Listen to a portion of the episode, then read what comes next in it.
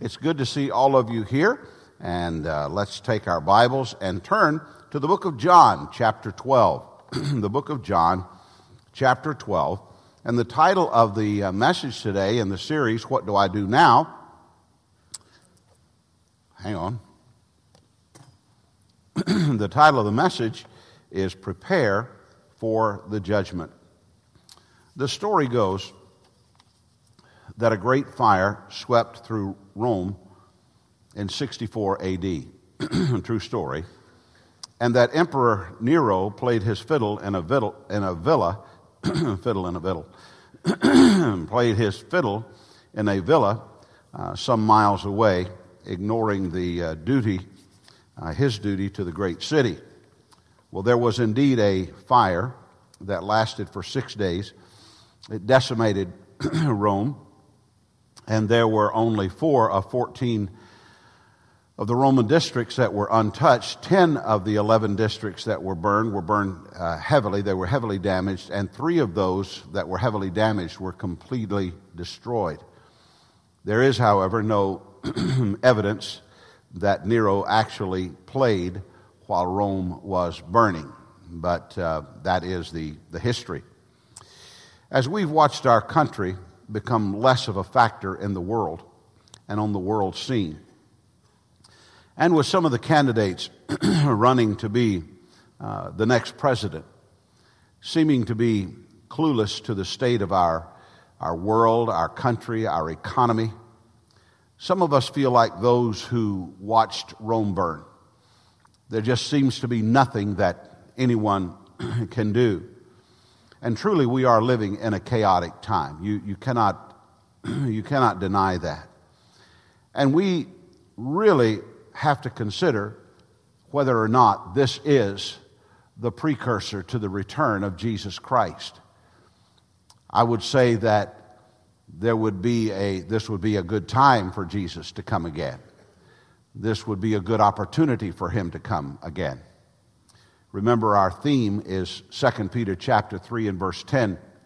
For the day of the Lord will come like a thief, and then the heavens will pass away with a roar, and the heavenly bodies will be burned up and dissolved, and the earth and the works that are done on it will be exposed. Just as no one citizen could put out the fires of Rome, no one person is going to save this world from the chaos that we are in. No one person, other than Jesus, of course, is going to save this world from the chaotic condition. Now, as believers, we have a responsibility to do what we should in light of the imminent return of Jesus Christ. We have a responsibility to be the kind of person, individual that we should be. And we learned, as we said earlier last week, that we can soften our hearts. Each one of us can have a more uh, malleable heart before the Lord and be less hard hearted toward others. Today we learn that we must prepare for the judgment. Jesus came into the world to save sinners and save us from our sin, but he also warned us of judgments to come, especially those who would not receive the salvation from their sin. That is our text in John chapter 12, beginning in verse 47. If anyone hears my words and does not keep them, I do not judge him, for I did not come to judge the world, but to save the world. the one who rejects me and does not receive my words has a judge. The word that I have spoken will judge him in the last day. For I've not spoken on my own authority but the Father who sent me has himself given me a commandment what to say and what to speak. And I know that his commandment is eternal life. What I say, therefore, I say as the Father has told me. Well, there it is. The uh, reference again to the day it says, In the day. That's what we're doing. We're going through the Bible and we're seeing various things that we should uh, do or be in light of the day, the day that is approaching, the day of the Lord. There is a, a last day coming. what we see in the world around us, what I see, makes me think that it is coming soon. Now, what can you do about the state of our world? What can you do about the condition of our nation? You and I can do very little about the state of the world. We can do what we can. We can vote. We can support. Uh, we can speak out. But no one individual in this room, no one individual on this earth is going to change the problems that are in the world today. Here's what we can do we can change ourselves to prepare ourselves for the judgment to come. We can be ready. You can be ready, and so can I. Now, with that being said, let's look at the fact of judgment. There is a judgment day coming. Everyone on this earth is going to be judged at one of two times or two judgments. We're either going to be judged at the return of Jesus Christ or we're going to be judged at the time that we die. But we will, whether we're judged in, uh, at either of those times, we're going to be in one of two judgments. Hebrews 9:27 says, "And just as it is appointed for man to die once, and after that comes judgment." If you and I have softened our hearts, as we were challenged to do last week, then we are, will consider the judgment to come and will prepare for it. More sure than tax day on April the 15th. There's two things about April the 15th. It was tax day, and it was my wife's 43rd spiritual birthday. She was saved 43 years ago on tax day. So we have something good to associate April the 15th with. But more sure than tax day is judgment day. Judgment day is absolutely coming. In fact, there's two judgments. First of all, there's the great white throne judgment. If you're following along on your smartphone or your tablet device, then you'll see that noted. If not, I would encourage you to write that down. There is the great white throne judgment. Now, on the surface, that sounds like the one that we want. It's great. We like, we like great things. It's huge. It's really, really big. The great, and it's white, so that must represent purity and, and, and holiness and so on. And it's, it's from the throne, and it's most likely Jesus who sits on the throne. However, the great white throne judgment is not the one you want. You do not want to be in the great, excuse me, the great white throne judgment. This is the judgment for those who have rejected the gift of eternal life through Jesus Christ. These are the ones who would not respond to the light of the truth in Jesus Christ if you're in the great white throne judgment, it means that you never got yourself right with God, that you were never saved. If you find yourself there, it is a horrible thing and it's an irreversible thing. Here's where it is described in Revelation chapter 20 and verse 11. Then I saw a great white throne and him who was seated on it from his presence, earth and sky fled away, and no place was found for them. And I saw the dead, great and small, standing before the throne. And the books were opened. Then another book was opened, which is the book of life.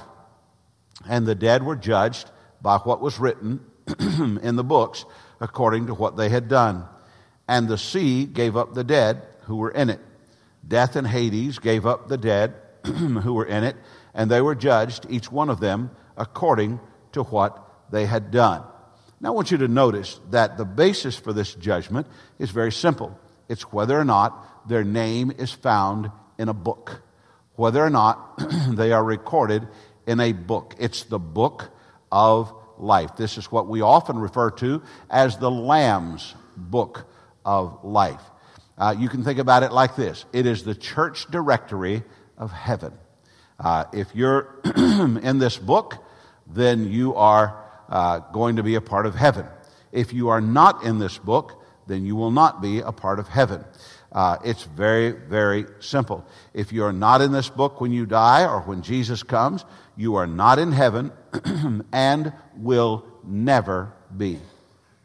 There is no provision in the Bible for praying uh, your soul out of a suspended state. There is no provision in the Bible for your going to a purgatory to be prayed out of purgatory by your family and friends and the saints who still remain on this earth. Being in this book, the book of life, is about what you've done regarding Jesus. And if you have done what you should regarding Jesus, then you are in the book of life. If you have not done what you should regarding Jesus, you are not in the book of life. Now listen carefully. if you are not in the book of life, then you are at the great white throne judgment. Very, very important. And remember these words spoken by Jesus. Uh, John 12, 48. The one who rejects me and does not receive my words has a judge, and the word that I have spoken will judge him on that last day. Very, very important that we understand that there is a great white throne judgment. Now, I want to give you three things about the great white throne judgment to remember. You should remember these three things, especially if you're a person that says, I don't know for sure, really for sure, that I've done what I'm supposed to do in regard to Jesus Christ. I don't know for sure, really for sure, that I've been saved. Then you need to listen to these three words and, and remember them. First of all, the great white throne judgment is indiscriminate. Now, when I say that, I mean that the Bible says that at that judgment, the small and the great, the famous or the hidden, the rich or the poor, the old or the young, it didn't matter. If they were not found in the book of life, then they were at the great white throne judgment. The only thing that keeps you from this judgment is to have your name in the book. If your name is in the book, you are not in the judgment. That is a very simple yet profound uh, truth. The only way to have your name in that book is it for to be is for it to be written down. And how is it written? It is written down by the hand of God. And, and I think of it like this that it is written by the hand of God, the pen of Jesus, in the blood of the Lamb. I, I think of my name being written down in the book in the blood of the Lamb, so that when Jesus or the Father looks at the book, he sees Randy Ray written in the blood of the Lamb. Now, my name was there, I know, when I was eight years old, because that's when I received Jesus Christ as my Savior.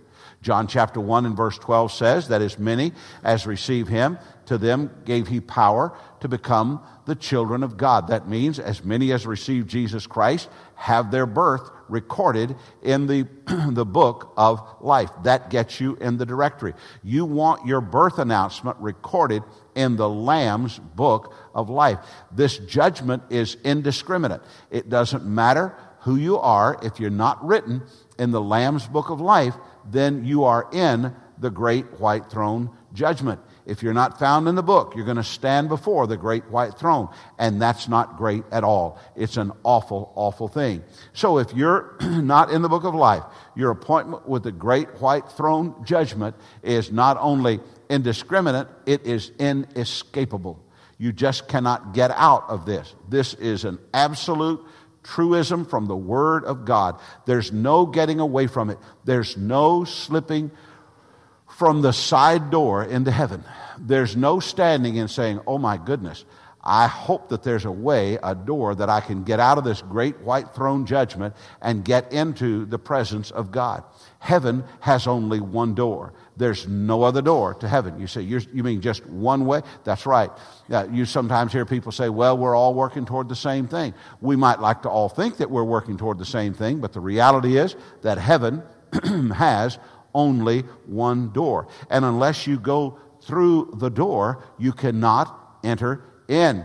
There is no other entrance, there is no other passage, there is no other way than through this one door that is available. If you are in the book of life, you have found that door. If you are in the book of life, you have walked into the body of Christ through that one door. If not, you're gonna, uh, you'll not find another door. Now you say, Preacher, what is that door? Many of you, probably most of you know, Jesus said, I am the door. If anyone enters by me, he will be saved and will go in and out and find pasture.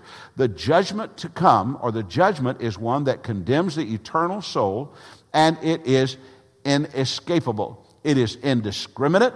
It is inescapable. And the white throne judgment, the great white throne judgment, is insatiable. Now, here's what I mean by that. There is every reason for us not to want to be a part of this judgment. Maybe the greatest reason is the horrific outcome of this judgment. It's a terrible, terrible judgment. Mark chapter 9 and verse 43. And if your hand causes you to sin, cut it off. it is better for you to enter life crippled than with two hands to go to hell, the unquenchable fire. Now, that's a horrible thing. And, and I, I'm here to tell you that as far as I know, most churches, most pastors, most preachers do not tell you much about hell. And the reason is because it is not, uh, it is not palatable. It is not something that, that you like, people like to hear. It, it, is, it is not, uh, they, they feel like sometimes it's not relevant. Well, hell is very, very relevant because if we do not walk through that one door, who is Jesus Christ, we're going to find ourselves in that great white throne judgment. And if we're in that great white throne judgment, then we're going to find ourselves in a place that is called hell, that is an unquenchable fire. Now, here's what that means to me an unquenchable fire is a fire that doesn't go out ever. It is an unquenchable fire. Pastor Ray, how can there be such a thing? Well, let me ask you this. How can God Himself be born of a virgin, live on this life sinless, uh, die on the cross, be buried, and raise again the third day of His own power? It's of God. God does the miraculous. And quite honestly, this is a miraculous horror. Here's what the Bible says about hell in Revelation 20 and verse 14. Then death and Hades were thrown into the lake of fire.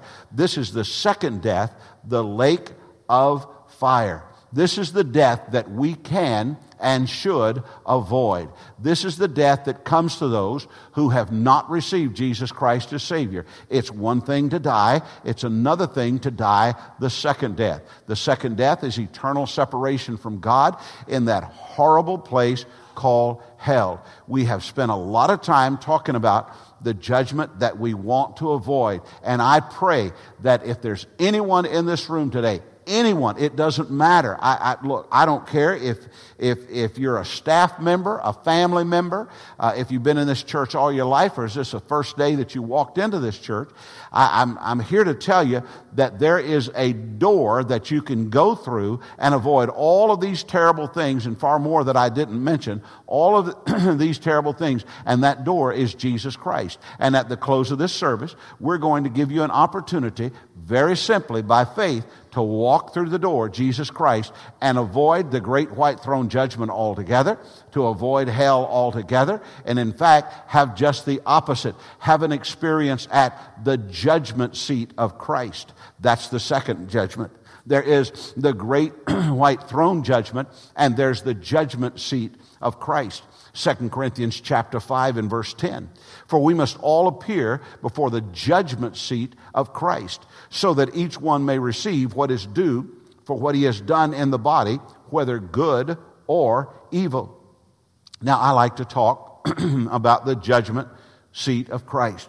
And the reason that I like to talk about the judgment seat of Christ is because it reminds me that on this earth we are storing up treasures in light of the day that we are standing before the judgment seat of Christ. At least that's what we're supposed to be doing. Matthew chapter 6 and verse 20 says, But lay up treasures, Jesus is speaking, but lay up treasures in heaven where neither moth nor rust destroys, where thieves do not break in and steal. Wonderful passage of Scripture. Colossians chapter 3 and verse 2. Set your mind on things that are above and not on things that are on the earth. Now, here's what that tells us that while we live on this earth, there must be a sense of heaven on our mind. You remember Willie Nelson used to sing, You were always on my mind? Well, he wasn't talking about heaven, but that wouldn't be a bad thing to talk about. That, that our presence before the Lord is always on our mind. That the idea that someday we're going to stand before God and we will see the treasures that we have laid up in heaven uh, should always be on our mind. Now, what are those treasures? Well, the Bible calls them crowns. In the past, we have looked at crowns and how we earn those crowns and, and so on. I want to give you, share with you five heavenly crowns. These are five rewards that you can earn in, in the presence of heaven. Some people may argue that there are more, uh, some people may argue that there's less, but let's look at five, okay? We'll say that there are five. First of all, there is the imperishable crown. This is 1 Corinthians 9 and 24. Uh, do you not know that in a race all the runners run, but only one receives a prize? So run that you may obtain it. Every athlete exercises self control in all things. they do it to receive a perishable wreath, but we an imperishable. Now, what is this? These are the treasures that we have laid up in heaven. Rust and decay and downturns, nothing else, nothing else has affected these treasures because we have sent them to heaven. How do you have treasures like that? Well, you have treasures like that by your giving. You have treasures like that by your living, by your own life. you have treasures like that by the compassion you've had in this life. You have treasures like that by the service you've given the Lord in this life. You have treasures like that by how you've raised your children. You have those treasures that are earned as an imperishable crown. These are the things that were sent to heaven, things that while on this earth you dealt with them in a heavenly way.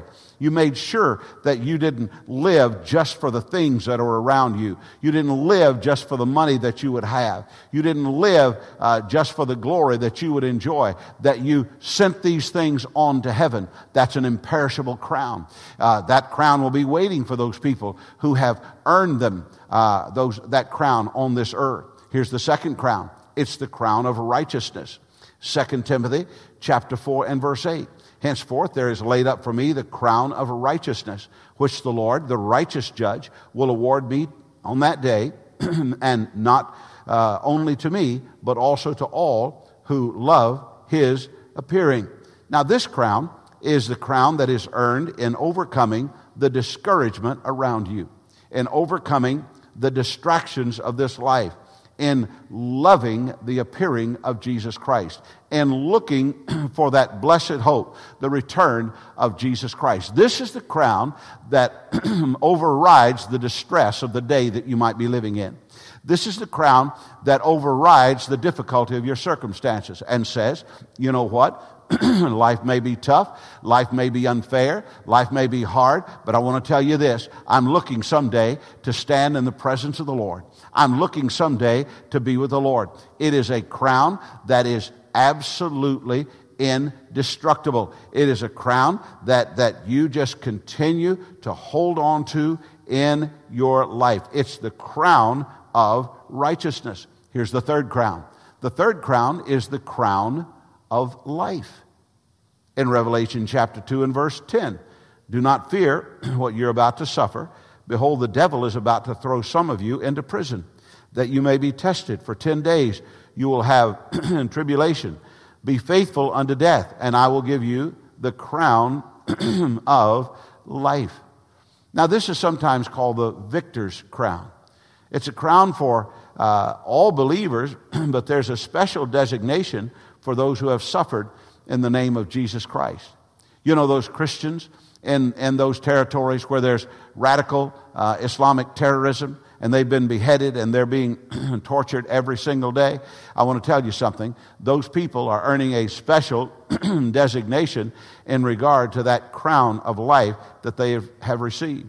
I don't know all that there is about this designation, but I think that having a distinction in the presence of the one who died on the cross for your sins would be quite something.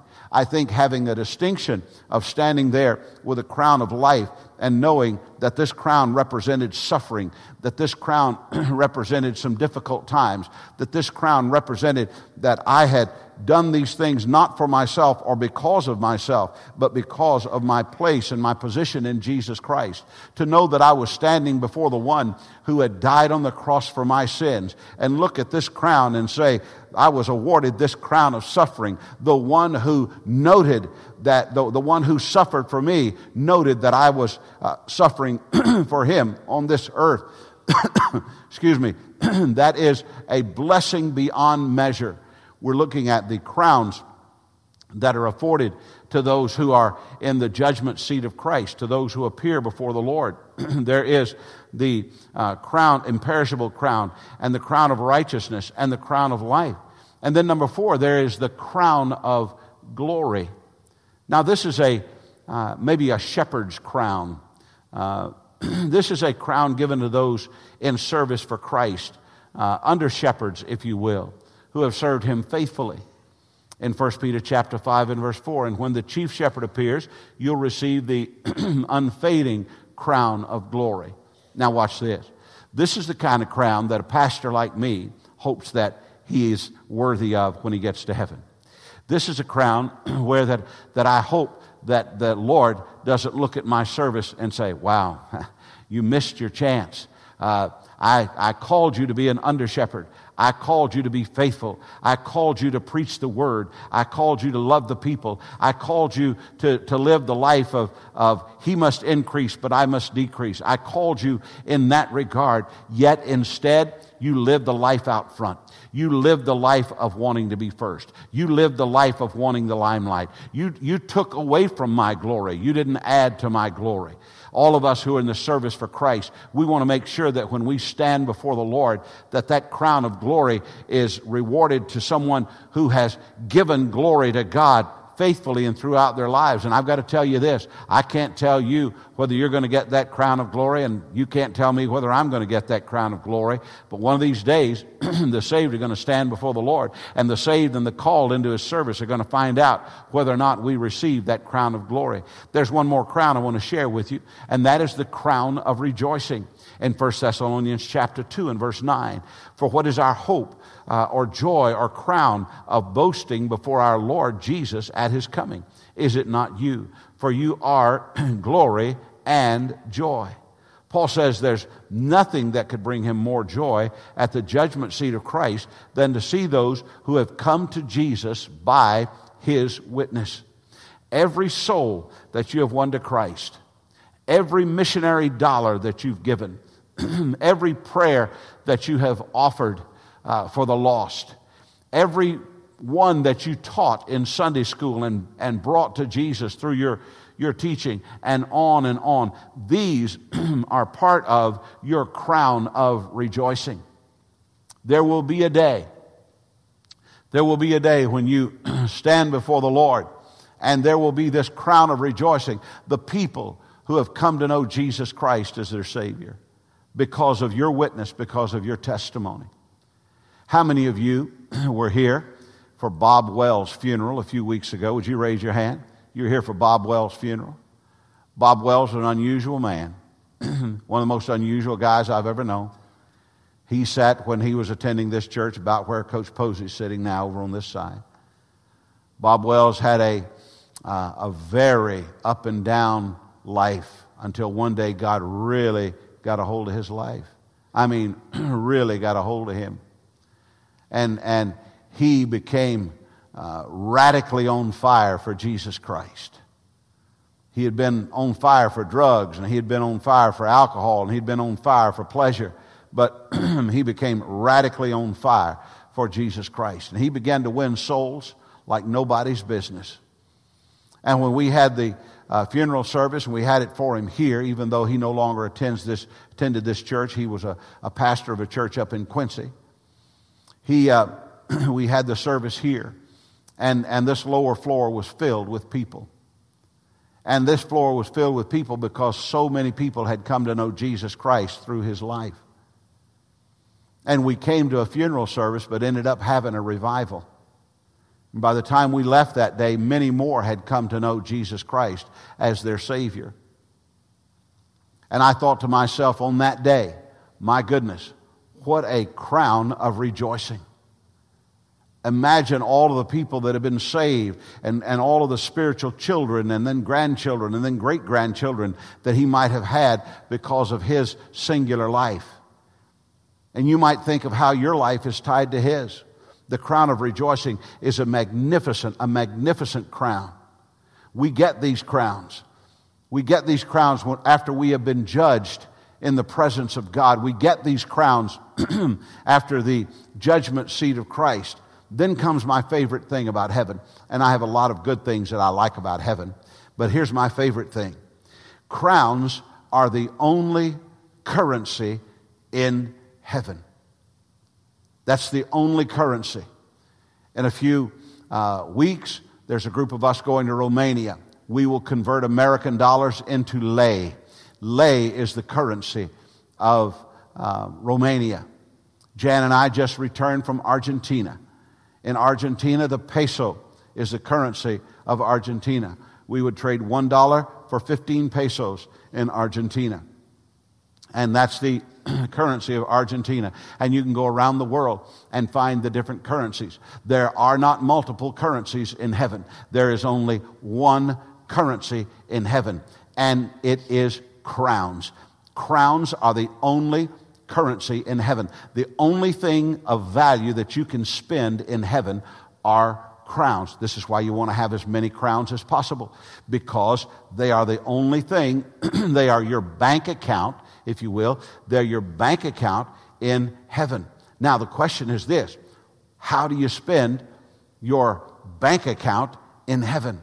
How do you get to spend those crowns that you earned on this earth? How do you get to utilize them? Well, here's uh, are the believers. Uh, here uh, we are, the believers who have earned crowns represented in 24 elders around the throne of Jesus. And let me show you how they spent the crowns, and this is how we're going to spend the crowns as well. In Revelation chapter 4 and verse 10, the 24 elders all uh, fall down before him who is seated on the throne and worship him who lives forever and ever. And they cast their crowns uh, before the throne, saying, Worthy are you, O Lord and God, to receive glory and honor and power, for you have created all things, and by your will they existed and were created. Everything that you need in heaven is already bought and paid for. Everything that you want in heaven is already about, bought and paid for. Uh, if, if I like fried peach pies, there may be a fried peach pie tree there. I might just get to walk up, instead of peaches, a fried peach pie fall out in my hand. I would love that. I'd be so excited about that.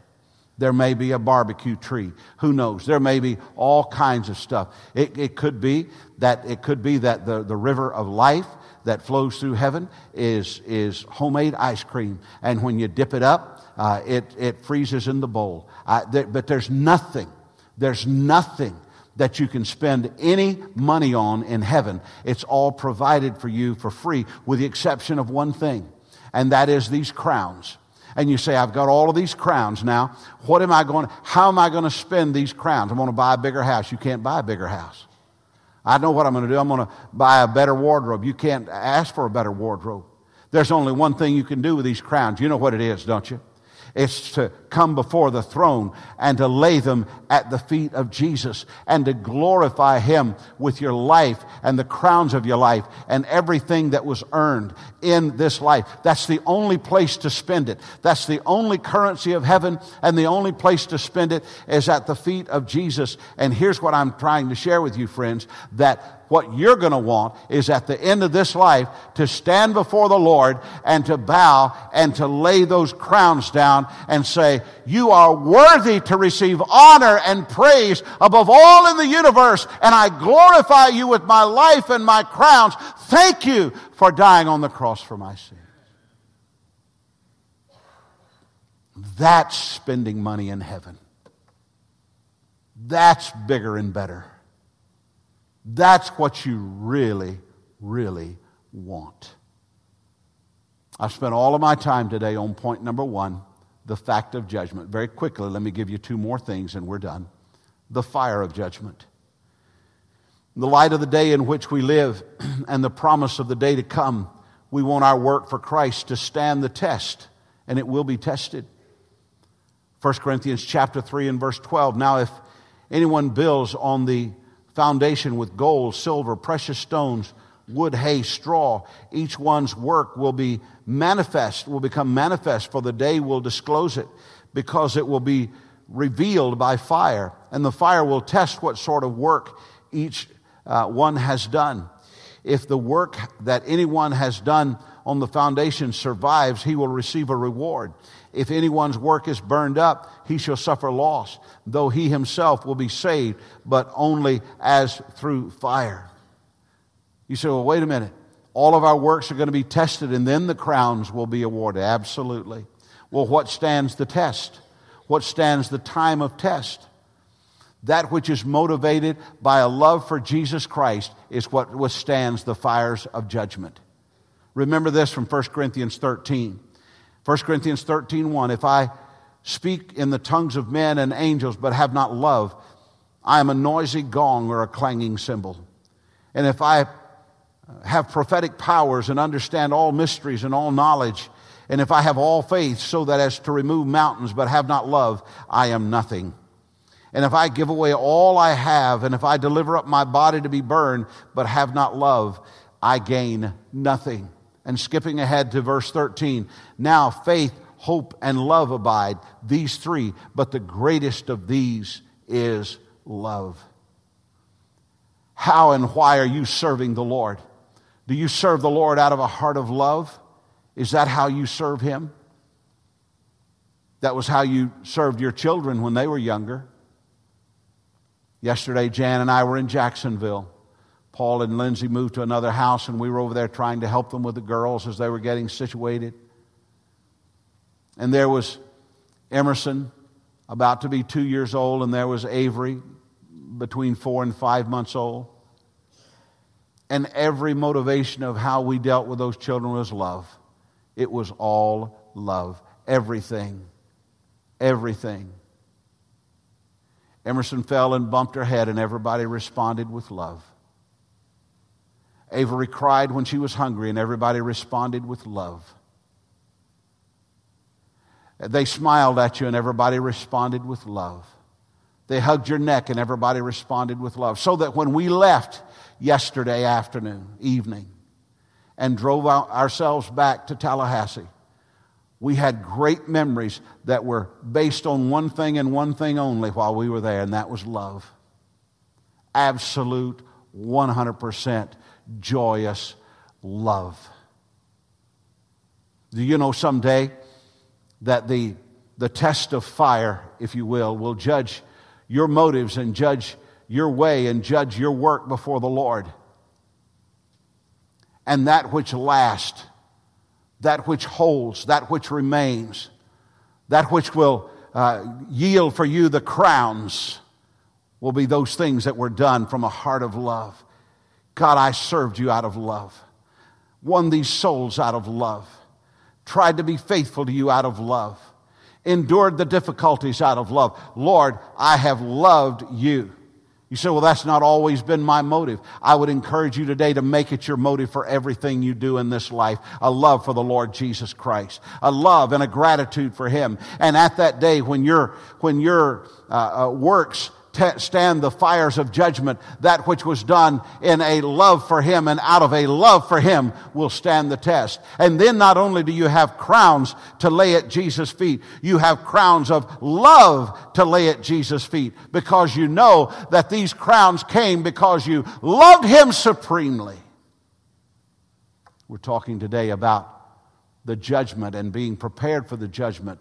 And this is what we should do now and there is the fact of judgment, and there is the fire of judgment, and finally, the fairness of judgment. 2 Timothy chapter 4 and verse 6 For I am ready, already being poured out as a drink offering, and the time of my departure has come. I have fought the good fight. I have finished the race. I have kept the faith. Henceforth, there is laid up for me the crown of righteousness, which the Lord, the righteous judge, will award to me on that day, and not only to me, but also to all who have loved his appearing. It's easy to get a belly full of this world that's around us. It really is easy to get a belly full. But in the end, what do we do? Do we just give up because we're fed up, or do we remember that Jesus is coming one day and there is a judgment to come, and it is a fair judgment? And so, do we love his appearing? In light of the day that we live, do we love the appearing of the Lord because there's an opportunity for us to be judged, the judgment seat of Christ, and receive a fair judgment? I want to be ready for the judgment. And I want you to be ready to, to uh, as well. I got, I got out of that great white throne judgment when I was a little boy. I got out when I was eight years old. Did not want that, did not want any part of that. And I got out of that when I prayed the simple prayer God, I'm just a little boy and I don't know what to do. Please save me. Wait a minute, let me write that down. And he wrote it down Randy Ray, eight years old, in the blood of the Lamb. And on that day, I became forever saved. Have you done what it takes to avoid the great white throne judgment? Well, it's too late for me now, preacher. I'm not eight years old like you were. All that doesn't matter. If you'll just humble yourself as a child and come to Him and walk through the door of salvation today, you can be saved. It's a matter of what you do with Jesus. Are you a believer? If you are, will you have crowns to lay at the feet of Jesus?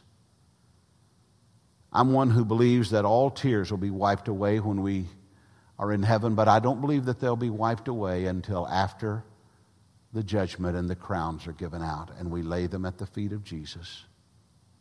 Because I believe that we might look at our hands and say, I wish I could give him more. I wish I had given him more. And what you can do in a day like today, with all that's going on around you, is to lay up treasures in heaven through the love of God spread abroad in your heart through Jesus Christ our Lord.